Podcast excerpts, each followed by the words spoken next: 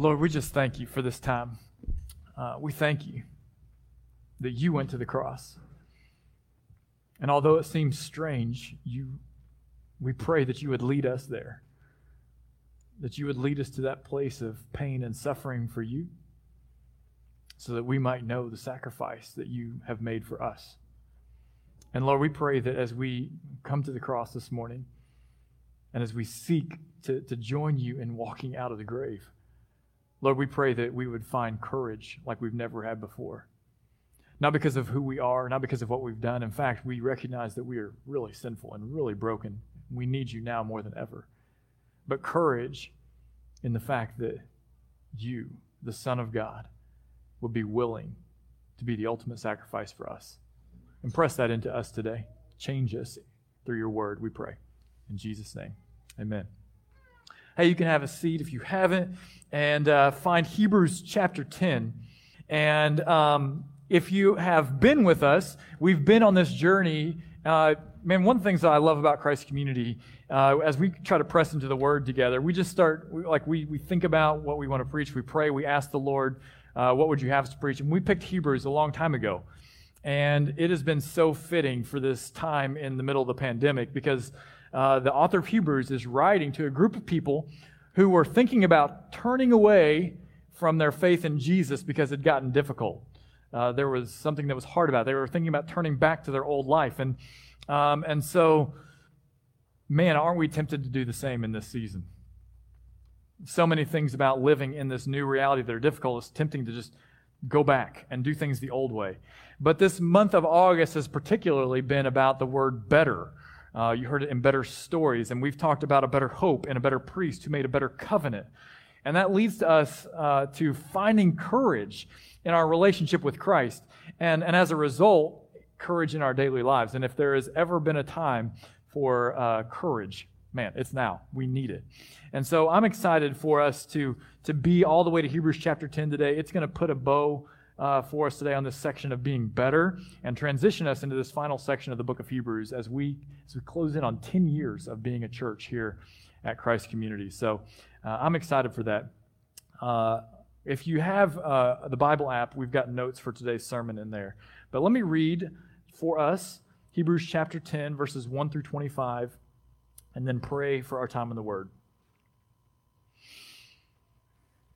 So, since the law has only a shadow of the good things to come and not the reality itself of those things, it can never perfect the worshippers by the same sacrifices they continually offer year after year. Otherwise, wouldn't they have stopped being offered since the worshippers, purified once and for all, would no longer have any consciousness of sins? But in the sacrifices, there's a reminder of sins year after year, for it's impossible for the blood of bulls and goats to take away sins. Therefore, as he, that is Jesus, was coming into the world, he said, You did not desire sacrifice and offering, but you prepared a body for me. You didn't delight in whole burnt offerings and sin offerings. And then I said, See, it's written about me in the scroll. I have come to do your will, O God. After he says above, You did not desire or delight in sacrifices and offerings, whole burnt offerings and sin offerings, which are offered according to the law. He then says, See, I've come to do your will. Jesus takes away the first to establish the second. By this will, we have been sanctified through the offering of the body of Jesus Christ once for all time. Now, every priest stands day after day, ministering and offering the same sacrifices time after time, which can never take away sins. But this man, after offering one sacrifice for sins forever, sat down at the right hand of God. He is now waiting until his enemies are made his footstool. For by one offering he has perfected forever those who are sanctified. The Holy Spirit also testifies to us about this. For after he says, This is the covenant I will make with them after those days. The Lord says, I will put my laws on their hearts and write them on their minds, and I will never again remember their sins and their lawless acts. Now, where there is forgiveness of these, there is no longer an offering for sin. Therefore, brothers and sisters, since we have boldness to enter the sanctuary through the blood of Jesus, he has inaugurated for us a new and living way through the curtain, that is, through his flesh. And since we have a great high priest over the house of God, let us draw near with a true heart and full assurance of faith, with our hearts sprinkled clean from an evil conscience and our bodies washed in pure water. Let us hold on to the confession of our hope without wavering, since he who promised is faithful. And let us Watch out for one another to provoke love and good works, not neglecting to gather together as some are in the habit of doing, but encouraging each other, and all the more as you see the day approaching. Father, we thank you for your word. May it be the authority in our lives. God, we pray that you would speak to us today through it about your son Jesus. We pray in his name. Amen. We traded something real for something ritual. We traded something real for something ritual. Hebrews 10:1 says since the law is only a shadow of the good things to come and not the reality itself of those things, it can never perfect the worshipers by the same sacrifices they continually offer year after year we talked about, we constantly remember that the author is writing to these people who are ready to, to trade in something real, their real relationship with Jesus Christ, the Son of the God. They're ready to trade that in for something ritual, their Jewish religious system. And so we read verse 1, and if we know that and we think through that, we, we're tempted to think, well, how ignorant could these people be? Why would they trade Jesus for, for some ritualistic system that, that Jesus is clearly better than. Like we've spent the whole month seeing that Jesus is better than that old system. That system was just a shadow of what we have in Jesus. But we also have to constantly remember, though we may not be tempted to return to Judaism, you and I, there are a slew of ritualistic alternatives that are seeping in and throughout our culture, and even at times affecting our church. Stephen Ingram, in his book, uh, Hollow Faith How Andy Griffith, Facebook, and the American Dream Neutered the Gospel. How about that for a loaded title? Hollow Faith How Andy Griffith, Facebook, and the American Dream Neutered the Gospel. He identifies six ritualistic alternatives to real faith in and, and a real relationship with Jesus that are just meant neutering the gospel, taking all of its power away. He identifies those six as this moralism, the idea of moralism is that we're more concerned with being good people than with knowing God. The phrase that might be attached to this is, man, he's a really good guy. And all of a sudden, that person is a, a, an authority in our lives. A therapeutic religion is the second one. And, and this is the idea simply that we'll engage with whatever makes us feel better. Whatever makes you feel better becomes your religion. That's what I do. Uh, then there's modern deism. This is the idea that I can use my brain uh, and or science to, to completely understand God. We're going to talk about these in just uh, in more depth for just a minute, but it's the idea, right, that I can figure God out. Uh, then there's a term that he uh, gives to us called meism. We don't have to think too hard on this one. It's about me. I'm worth whatever I say I'm worth. I will do what I think is good for me. Me, me, me, me, me, me me. meism. There's consumerism. Uh, life is meant to be lived to the fullest. I will find the foods, the experiences, the media that help me consume as much of life as possible because, after all, if something's good, how can more of a good thing be bad? I will take in whatever I can. And then there's pluralism. This is the idea that, well, nobody's really got any authority. As long as as you believe in something, some type of God. I'll believe what I believe. This is the phrase, right? I'll believe what I believe, and you believe what you believe. We'll just leave each other alone. It'll all work out in the end. So in this book, he says these things are they're undercutting, they're neutering, they're taking all the power away from, from Jesus, from what Jesus really has to offer us. And you know, it's easy maybe even to see these things generally, like, oh yeah, I can see that in our culture. Well, let me tell you about some people that struggle with number four. But let me go back through the list just quickly and, and maybe help us think about if they're seeping into our lives or seeping into the life of our church. Moralism might just be expressed right, like this. You know, we really engage with the church because we want our kids to have a good moral base. If we just get to church so that the kids can be good kids, like that's that's really why I'm here therapeutic religion. Well, you know, I was going to this one church, but I just wasn't feeling the spirit over there anymore. And so I'm trying to find a church where I can just really feel good about going to church there. Deism. you know, I, I, really want to be a part of the community of the church. I, I really, I, like, I really want to find people that I can connect with. I, I, I think it's important, but, but you know, there's just like these two things about God that I can't figure out. And until I can figure those two things out, then I'm just going to stand on the sidelines. Meism. Let me bring this one like really practical. We did this thing called Love Shelbyville. It was great last week. Confession. I've been teaching 101 on Love Shelbyville days. I hadn't been out to serve, like get my hands dirty in a long time. At 2 o'clock, when we were still pulling weeds at Painted Stone, I was like, man, this is a commitment. But meism might say, you know what, Love Shelbyville, I love that our church does that, but that's just not for me. Somebody else will show up and do the projects. Community groups, those just aren't for me. Fill in the blank, that's just not for me. I don't really need a community of people. I've got a community of people where I, where I work, I've got a community of people in my home or at a sport, whatever. I've got a community of people. I don't need that. Just whatever I need, which is related really closely to consumerism, right? Which says, well, I can use the internet to consume what I believe to be the best Christian content I can find. After all, isn't it about com- consuming as much of Jesus for myself as I can? I mean, is it really that big of a deal if there's never any output of my Christian faith? If I can just take more of Jesus in, that's got to be a good thing, right? Or pluralism. Listen, I would never want to offend someone who believes something different than I do. So I just won't engage them. I'll just, it's me and Jesus.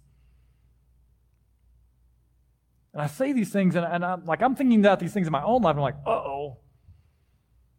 It's real easy to make a really fancy point about the, these people in Hebrews that they traded something real for something real, ritualistic, but I think I might have done the same. Maybe it's clearly one of them for you. You're like, oh, that's me right there. Maybe it's little hints and slivers of some combination of them, regardless. Instead of, if, if we've bought into any of these in any way, instead of us living and making decisions and taking action based upon the truth of who Jesus is, we are living and making decisions and taking action based upon these flawed systems of ritualistic thinking. If I just get into this kind of ritual, it'll be okay. And here's what's even tougher these systems of thinking are what I call self affirming systems. In other words, once I've begun to think in these terms, they continue to affirm themselves as real. All of them put the power uh, right back in, in my head and in my hands and in my thoughts. If I, if I adopt meism, like whatever I say is good, and as long as that's happening, it's good, right? They're self perpetuating systems that are very harmful to us. And, and even then, things seem like they're good until something goes wrong. You're operating in these systems, and then something goes wrong. It's like, well, who are we going to blame? I guess I got to blame me because the system's all about me. Then who feels guilty? I do. Who needs forgiveness? I do. And where will that forgiveness come from? Oh, man. I've set myself up as God in my own system. I guess forgiveness has to come from me. Me, you are forgiven. But how many of you have done that? You forgive yourself, and there's just something about that that doesn't feel right. Like guilt is still there, even though you've forgiven yourself. My first car was a Pontiac Bonneville. It was a boat. I mean, that, it was huge. Well, at least that's how I felt. Maybe I was just a bad driver. Both are possible. First day that I could drive to school by myself, I drive my Pontiac Bonneville to school. And uh, I, did, I graduated with 68 people. There's not very many cars in the parking lot, folks. But I was faced for the first time with the daunting choice of where to park my boat. So I'm like slowly going through the, the parking lot and I, I identify a space and I'm like, all right, here we go everything I've learned about driving is going to come into play right now. And I pull into this space, and like there's a red Ford truck. I will never forget what the truck looks like in the, like in the space right in front of me. And I'm pulling in, and I'm like, how far forward do I pull? So you know how it is, right? You're sitting on the brake, like slowly, slowly, slowly. Yep, first day of school driving. The boat Pontiac Bonneville hits the bumper of the red Ford F 150. I back up, Put the car in park, and I step out to survey the damage. Nothing. No smudges, no marks, no dents, no dings. I'm like, good. Blake, you are forgiven. Put the car in park and let's go to school. So I'm walking the halls, and about 30 minutes later, Daniel Davis, driver and owner of said red Ford F 150 truck, approaches me in the hallway. Did you hit my truck? He talked like that. I'm sorry. I love Daniel David. Did you hit my truck? Somebody told me you hit my truck. In that moment, my self forgiveness was far from effective, let me tell you. He cared very little about the fact that I had forgiven myself for what had happened. I was guilty. I felt guilty, and real forgiveness could come from no one but him, the owner of the truck. You know, this is the problem in so many things as we come to Scripture. We buy into these ritualistic thinkings that affirm our own thoughts. It's so easy to buy into because they're self affirming, they're perpetuating. We tell ourselves that we can figure this out, or we tell ourselves that we know what's right. But Proverbs 21 2 reminds us that that's not true. It says, All a person's ways seem right to him, but the Lord weighs hearts. John 3 30, he must increase and I must decrease. Church, in too many ways, we've traded in something real for something ritualistic. We've traded in worshiping God for attending a church service. We've traded walking with God for consuming Christian content. We traded in gathering with other believers for just making sure that we get a Jesus fix. Now, we could try and forgive ourselves. We could try to and make an attempt to, to give ourselves grace. We could try that. But real forgiveness Real, genuine forgiveness that frees us from our guilt and our shame doesn't come from us. It comes from the one who weighs our hearts. Jesus only offers that kind of forgiveness. Jesus only offers real forgiveness. And Hebrews 10 encourages us today by teaching us what this real forgiveness gives to us. It teaches us that. It does that by comparing the real forgiveness of Jesus to the forgiveness that was given by the Old Testament sacrifices, which in verse 1 we learn are just a shadow. Three ways that the Old Testament sacrifice was, was not enough. First, the Old Testament sacrifice reminded us of sin instead of putting sin in remission. It reminded us of sin instead of putting sin in remission. Hebrews 10, 2 through 4. Otherwise, he says, wouldn't they have stopped being offered these sacrifices? Since the worshippers purified once and for all would no longer have any consciousness of sins. If these things worked, right, like why did they keep doing it? But in the sacrifices, there's a reminder of sins year after year. It's impossible for the blood of bulls and goats to take away sins. So he asks this hypothetical question, right? If these sacrifices really worked, if they were complete, wouldn't they be able to quit making them? One would think. But instead, every time they had to keep making sacrifices, they were reminded of their sin and of their guilt. Christ, on the other hand, puts your sin in complete remission. Now, if you or anyone close to you has ever had cancer, that phrase means something different. His blood shed on the cross replaces every sin stained cell in your body. Every test run after the meeting Jesus would show no signs of the sin of stain in your life. Instead of a temporary sacrifice that reminds you, oh, yeah, I'm a sinner and I've got to go make up for it, I've got to do something to pay that off. Instead of that, the blood of Christ puts your sin in complete remission. There are no signs of it. Praise the Lord. The real forgiveness given only by Jesus puts your sin in permanent remission. But there was another way that the Old Testament sacrifices fell short. The Old Testament sacrifices appeased God instead of pleasing God. Check it out Hebrews 10 5 through 10. Therefore, as Jesus was coming into the world, he said, You did not desire sacrifice and offering, but you prepared a body for me. You did not delight in whole burnt offerings and sin offerings. And then I said, See, it's written about me in the scroll. I've come to do your will, O God. And after he says these things, uh, he then says, See, I've come to do your will. It takes away the first to establish the second. Verse 10 By this will we have been sanctified through the offering of the body of Jesus Christ once for all time. At first glance, this seems a little bit odd. God didn't desire or delight in the sacrifices and the offerings of the Jewish law? If he didn't delight in them, why did he require them?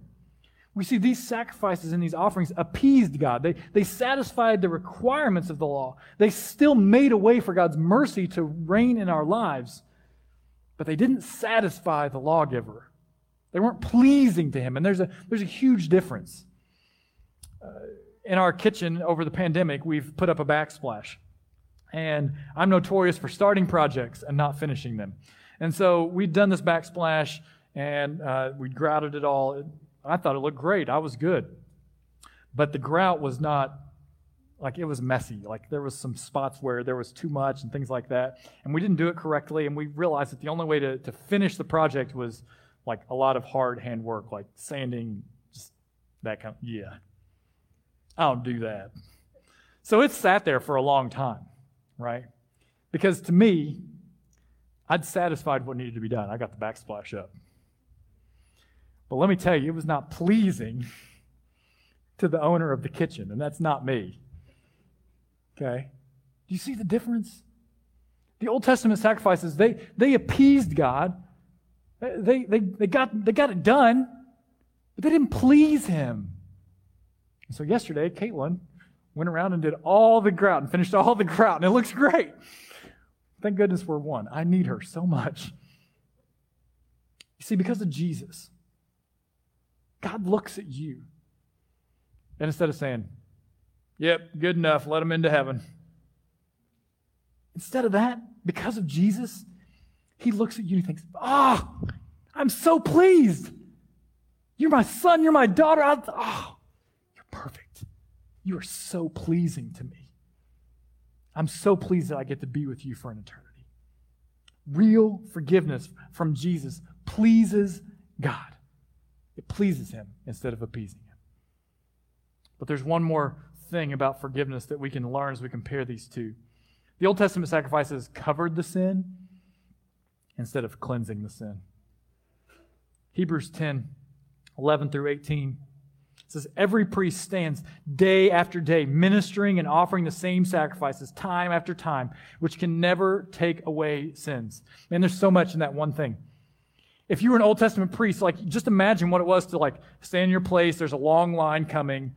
Maybe they were socially distanced. I don't know. Not sure it mattered because they brought their animals and you had to slaughter their animals and offer them to God. Like it's a messy, tireless, thankless job that you're repeating over and over and over again. But he goes on. Verse 12. But this man, after offering one sacrifice for sins forever, sat down at the right hand of God. He's now waiting until his enemies are made his footstool. Do you see the comparison? I mean, these Old Testament priests, they are working themselves to the bone in the midst of blood and all kinds of messiness and time after time after time. And Jesus is like, listen, I died once, and now I'm going to be chilling with my Father. He will make my enemies his, my footstool. What a comparison. The old sacrifices might have covered your sin, but the sacrifice that Jesus made cleansed you from the sin. The work was done. The author goes on to say that the, the ministry of the Holy Spirit in your life is proof of this. He's the fulfillment of the promise that God made to the prophet Jeremiah, that God's laws will be on, uh, on the inside on our hearts and on our minds. And with that internal cleansing, the rest of God's promises say that He won't even remember our sins. Verse 17 I will never again remember their sins and their lawless acts. It calls to mind other passages in Scripture. Psalm 103 12 says, As far as the east is from the west, so far has He removed our transgressions from us. Or Ephesians 1 7 and 8 when it says, In him we have redemption through his blood, the forgiveness of our trespasses according to the riches of his grace that he richly poured out on us with all wisdom and understanding. That's real forgiveness. You can't give that to yourself, only Jesus can.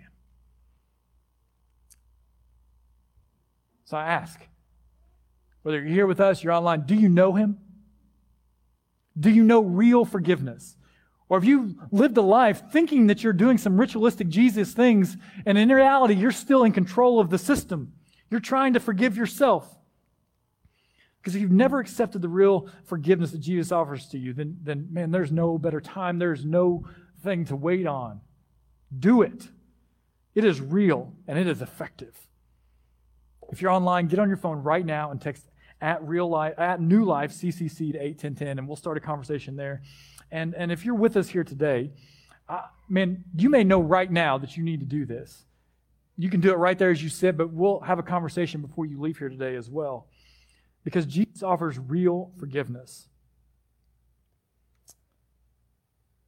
and when you have real forgiveness in your life it inspires real faith Real faith, real courageous faith. And that's been the author's point of this entire section.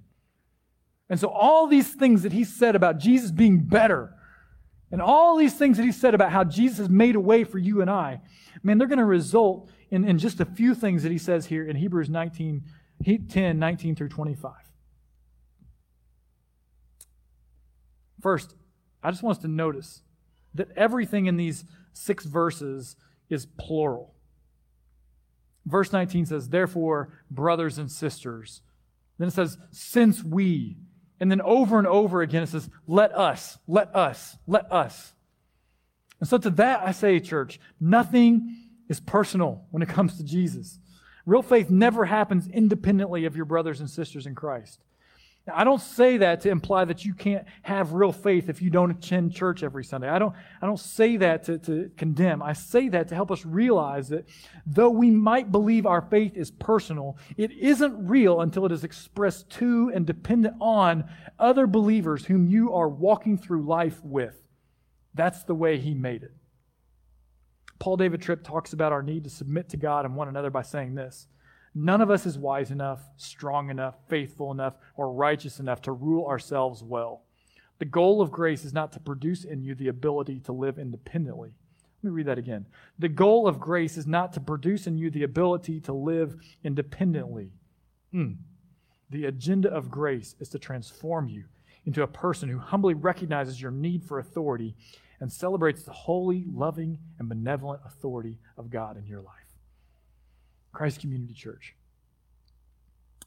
God, in His sovereignty, has seen fit to bring us, us specifically, together into this body of believers for us to believe that we we can each do our own thing or to, to, to do church our own way and, and to have it all come out in the end is a farce Listen, I am proud and grateful for so many people who have stepped up and led in new areas or reached out and checked on people or served in ways that they hadn't in the past. It, it's, it's allowed us to keep moving forward in so many ways in times that are so incredibly uncertain. But the reality is, the reality is that we are living out our faith independently of each other right now. And when we do that, as I believe we are right now, church, we walk with a limp we walk hindered. We don't just want you to be a part of Christ Community Church. We need you to be a part of Christ Community Church. God has brought us together. He's brought you here so that your gifts and your personality would, would help to shape and mold us into the body of believers that He has called us to be. And when we walk alone, we expose ourselves to unnecessary temptations and we are tempted, just as the reader of Hebrews are, to turn back to rituals that are actually shadows of false religions that set us up as our own God. And that is why the author is calling us collectively back together. And that's why these three applications that we're going to see and read next are things that we have to do together. These are things that we need courage to do, and these are the things that we already have the courage to do because of what Jesus has done for us. Quickly, the last three things. Verse 22, let us draw near. Number one. Hebrews 10 22 says, Let us draw near with a true heart and full assurance of faith, with our hearts sprinkled clean from an evil conscience and our bodies washed in pure water. When we are forgiven by Jesus and we admit that we need his forgiveness, and we're symbolizing that in the baptism of, of water, man, then we can approach God. We can draw near to him.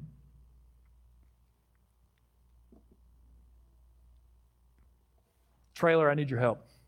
Come on, man. I was looking for a victim. You're it. I just happened to see you as I walk. Come on up. Many of us, right? Many of us in today's times, we're struggling to carry the weight of our daily lives right now. Maybe it's NTI, maybe it's quarantine, maybe it's whatever. There's a lot. And I believe that our biggest reason for struggling is that is because we're not drawing near to God. Let me illustrate the difficulty of that, all right? Trailer, yeah, you got a lift. You got a lift, bro. He, he got weak during quarantine. All right. So, um, but I think you can do this first one. All right. I want you to stand on the right side of that, close to the. Well, I mean, you can stand inside the the weight there. Can you can you pick that up? Oh, he's got one hand. Can you can you use two hands to get it all the way up? Get the whole barbell off off the ground, like.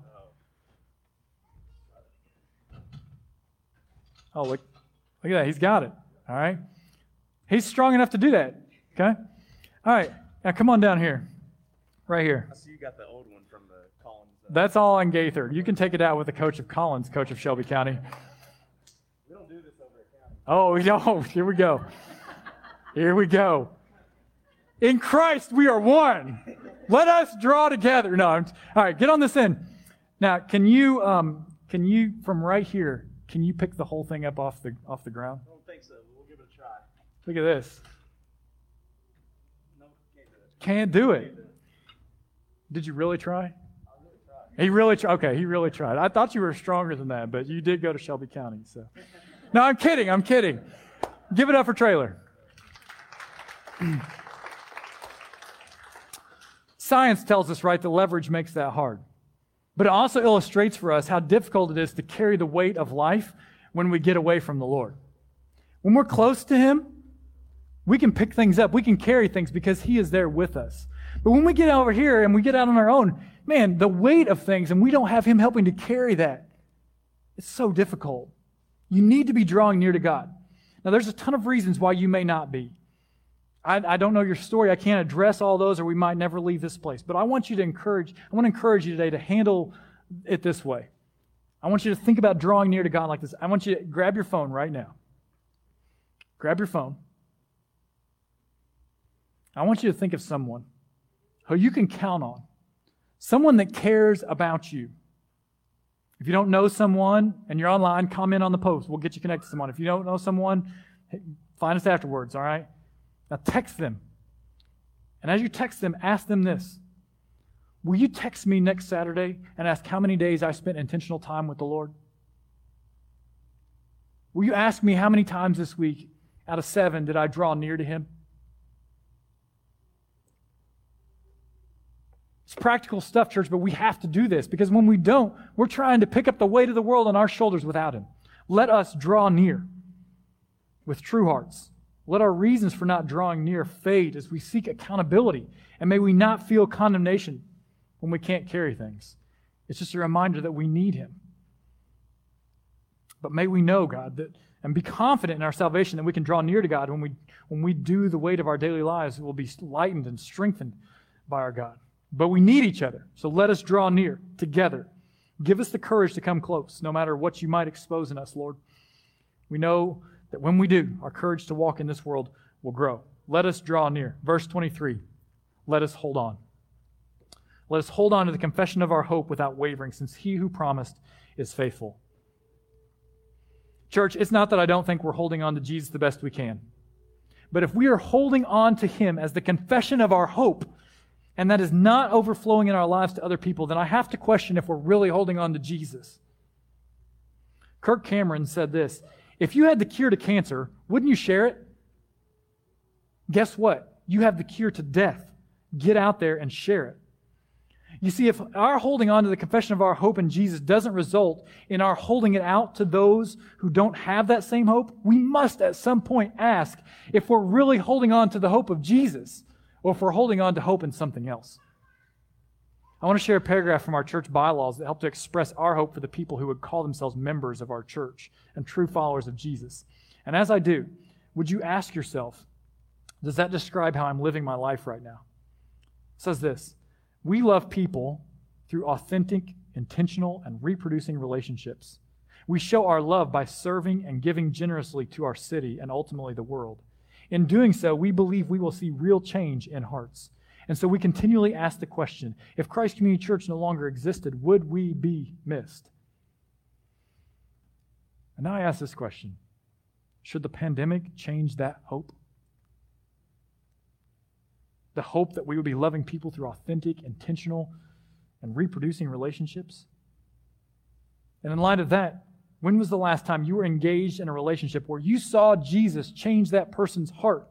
Where your point of connection wasn't to sympathize with one another, but to seek Jesus together. See, if your faith is real, your faith will be contagious. People's lives will be changed by Jesus because your faith in Him is changing you. if we're holding on to the confession of our hope without wavering, we will constantly be seeking out authentic, intentional, and reproducing relationships where Jesus is changing people's hearts before our very eyes. But if instead our hope is in the resources that we can compile to make it through the pandemic, our actions will bear that out. We will likely be able to build a bunker of resources that protect us while leaving others to fend for themselves.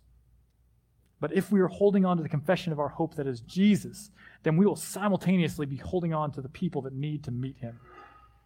Who in your life needs the hope of Jesus today? Who?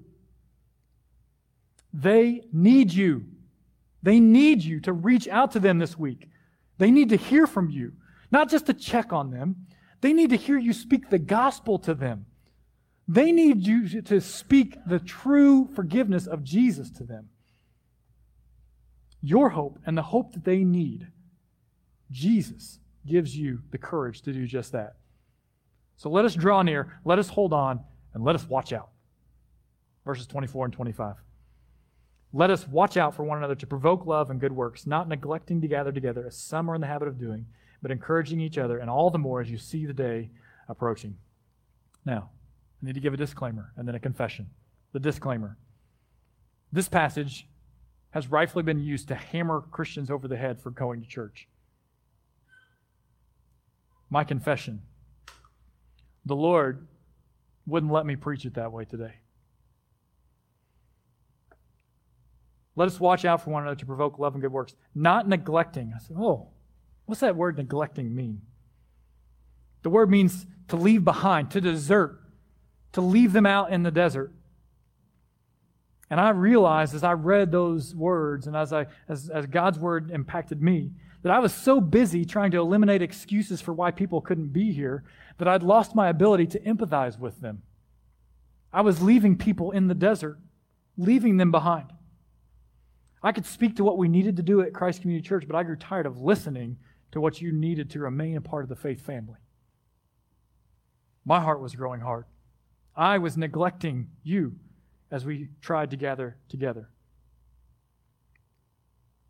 But because I do care, I need to offer this warning as well, because it's a two way street.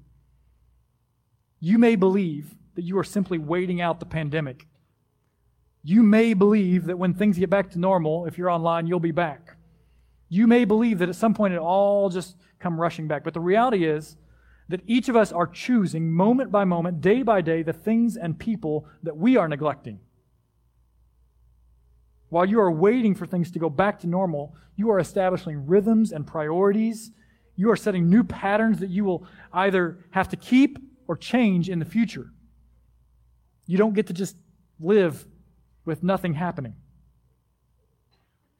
I ask not to condemn, but because it's right for each of us to ask one another are you neglecting to gather together? Are you leaving it behind? Perhaps even unintentionally. Together, we need to talk about how we continue to gather together. Uh, if you're a covenant member at Christ Community Church, we're going to be having an online conversation and covenant member meeting about that September 13th. It's a Sunday at 4 p.m. Uh, on that day, I'm going to share more about where we are as a church, what we're learning, and then we're going to break out into Zoom rooms with uh, pastor elders and discuss those things and pray together and encourage each other as we, as we see the day approaching, is what the text says, right? We need this. We need to not just meet together or check the box on attendance of participation. We need to watch out for one another. We need to not neglect one another. So let us draw near, let us hold on, and let us watch out. You know, when Jesus came to this world, last thing, those who would become his closest followers weren't even acquaintances yet. Many of them didn't even know him. And over the course of a few years, they became like family. They traveled together, they ate together, they partied together, they slept together. Every, they learned to love one another. Now imagine, imagine with me the confusion about their relationship with Jesus and with one another. When the one who had brought them together was crucified on the cross.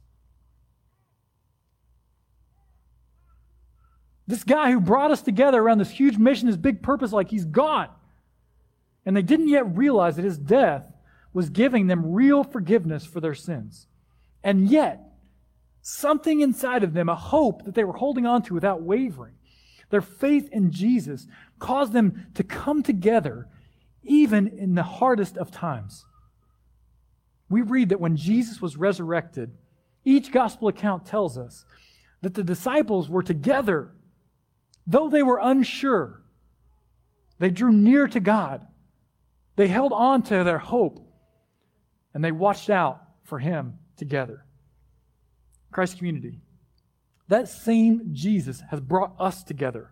Not many years ago, most of us weren't even acquaintances. And now, because of the forgiveness that is found in the blood of Jesus, He has brought us together. And so the questions now are will we collectively draw near to Him? Will we together hold on to hope by extending it to others? And will we watch out for one another, not neglecting our gathering together?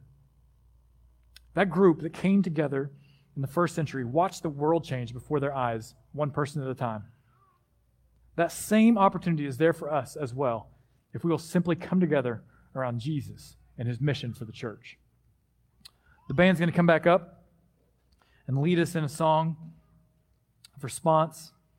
And this morning, we're responding together, right? Let us, brothers and sisters, let us.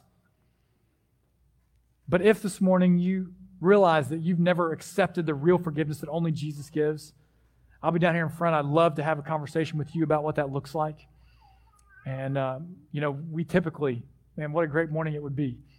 We typically take the Lord's Supper, where we take a piece of bread that represents Christ's body, we dip it in the juice that represents Christ's blood, and we take that together to be reminded that real forgiveness has come by Jesus' death on the cross. But this morning, we walk in newness of life in light of the resurrection with great hope, and we do it together because he has brought us together to be on mission for him.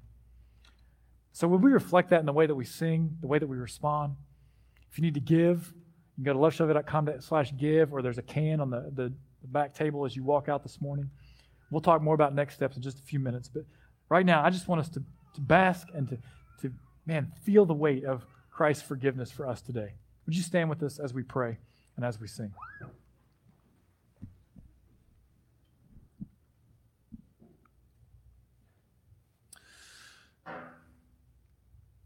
Jesus, we don't want to trade in our real relationship with you for something ritualistic. We want real forgiveness, the kind that frees us from guilt and shame and brings us into the presence of the Creator God. We want a real faith in Him, in that. We know it's only through you. And so, Jesus, this morning we pray that you would help us to be together in pursuing you, drawing near, and holding on to that hope. But God, more than that, we just pray that if there's any that you are calling to yourself today that need that real forgiveness, we pray that you would give them the courage to step out and to step in to the forgiveness of Jesus Christ. We pray this in your name. Amen.